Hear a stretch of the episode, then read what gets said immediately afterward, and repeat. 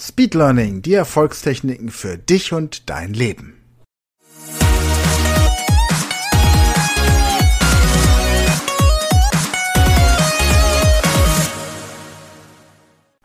Hallo ihr Speedlearner und herzlich willkommen zur heutigen Podcast-Folge. Es geht um die sogenannte Zweiraumtechnik. Und die Zweiraumtechnik ist eine hervorragende Technik, um Bewegung zusammen mit Lernen zu kombinieren. Die Zweiraumtechnik empfehle ich immer dann, wenn man sich schwer tut, über die bisherigen Strategien, die wir so hier im Podcast beschrieben haben, seit Januar ähm, zu merken. Zweiraumtechnik kann man theoretisch beliebig gestalten. Man kann entweder zwei unmittelbar nebeneinander befindliche Räume nehmen, man kann aber auch zwei weiter entfernte Räume nehmen. Ich gebe einfach mal ein Beispiel. Stell dir vor, du hast ein Kind, das besonders bewegungsfreudig ist oder auch nicht und du möchtest gerne, dass dieses Kind einen bestimmten Sachverhalt lernt. Jetzt hast du in einem Raum das Buch mit den Lerninhalten, vielleicht unregelmäßige Verben oder ein, eine mathematische Aufgabe liegen und in einem anderen Raum das Heft, in das diese Aufgabe übertragen werden soll oder zumindest die Lösung. Also geht das Kind in den einen Raum, liest die verschiedenen Aufgaben und läuft dann in den anderen Raum, um die Aufgabe zu lösen. Der Weg von dem einen Raum in den anderen sollte im besten Fall mindestens 20 Sekunden in Anspruch nehmen, weil ja unser Gehirn 20 Sekunden lang Informationen immer wieder präsentiert bekommen muss, um zu sehen, dass diese Information merkwürdig genug ist, um sie vom Ultrakurzzeitgedächtnis ins Kurzzeitgedächtnis überzu transferieren.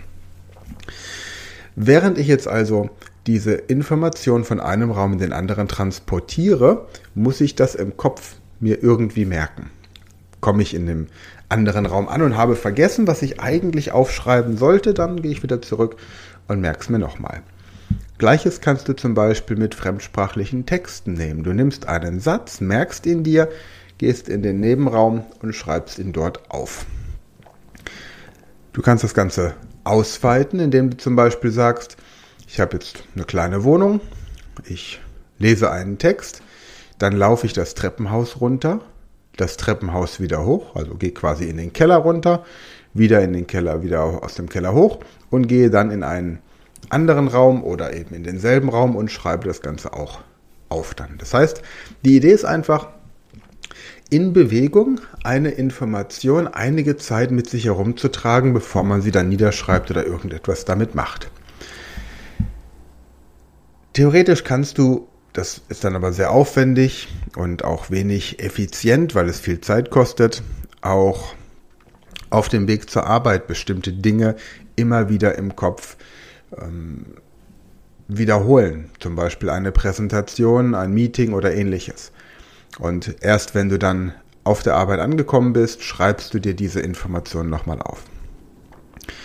Diese Technik ist im Grunde entstanden oder wurde vielmehr inspiriert von einer Schule, in der viele hyperaktive Kinder unterrichtet werden, die sich so ein bisschen darauf spezialisiert hat. Und die haben eben im Erdgeschoss ihre Lesebücher, wo die Kinder sich Texte hm, durchlesen und dann zwei Stockwerke oben drüber das Heft haben, um das aufzuschreiben. Das heißt, die lesen einen Teil, laufen nach oben, schreiben den Satz auf, laufen wieder nach unten, lesen weiter. Und das führt auf der einen Seite dazu, dass der Bewegungsdrang der Kinder befriedigt wird und auf der anderen Seite die Konzentrationsfähigkeit erhöht wird. Weil die Kinder irgendwann so weit waren, dass sie fast eine halbe Seite lesen und sich merken konnten und dann damit hochgelaufen sind und das dann oben aufgeschrieben haben. Okay. Was könntest du jetzt zum Beispiel mit dieser Technik lernen? Möglichkeit Nummer eins, du hast ein Fachbuch irgendwo, aus dem du dir verschiedene Inhalte rausmerken musst. Also leg dir in einen anderen Raum ein Buch, in dem du Fragen aufschreibst. Fragen zu diesem Thema, das du lernen möchtest. Gestern habe ich beispielsweise ein Gespräch mit jemandem gehabt, der sich über die Trinkwasserverordnung ähm, informieren muss, weil er da seine Meisterprüfung macht, oder über erneuerbare Energien. Und das wären dann zum Beispiel, welche DIN-Verordnung regelt ähm, folgende Aspekte oder was steht in der DIN-Verordnung Nummer sowieso drin. Für Mediziner, für Juristen, für Ingenieure genau das Gleiche. Wenn du viele abstrakte Inhalte dir merken musst, was steht im Paragraph 334 BGB Absatz 1 zum Beispiel, wie lauten die wichtigsten Paragraphen zum Thema Untreue im Strafgesetzbuch oder was auch immer. Also merkst, ich habe von Juristik keine Ahnung, aber die, das Prinzip ist, denke ich, klar geworden. In der Medizin könnte man aufschreiben, welche wesentlichen Funktionen erfüllt der Renin Angiotensin Aldosteronmechanismus. Was ist der Unterschied zwischen dem Sympathikus und dem Parasympathikus? Wie heißen die zwölf Hirnnerven? Und dann geht man im Grunde in den anderen Raum, liest diese Information durch, merkt sie sich und läuft dann wieder in den anderen Raum zurück. Ich verwende es ganz klassisch zum Fremdsprachenlernen. Das heißt, ich nehme einen Dialog und dieser Dialog wird gelesen, gemerkt und dann gehe ich rüber in den anderen Raum und schreibe das Ganze auf. Jetzt ist Aufschreiben an sich natürlich, das habe ich an anderer Stelle hier im Podcast schon öfter erwähnt, nicht die beste Möglichkeit, weil ich, wenn ich etwas einfach nur stumpfsinnig aufschreibe, Informationen von A nach B verlagere, aber sie nicht in meinem Gehirn abspeichere. Hier ist es jetzt etwas anderes. Ich kann also tatsächlich diese Informationen mitnehmen und muss sie ja nach 20 Sekunden noch parat haben.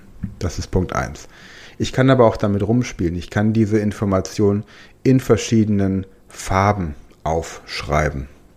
Das heißt, ich schreibe beispielsweise diese Fremdsprachendialog in drei, vier, fünf verschiedenen Farben auf, also fünfmal hintereinander.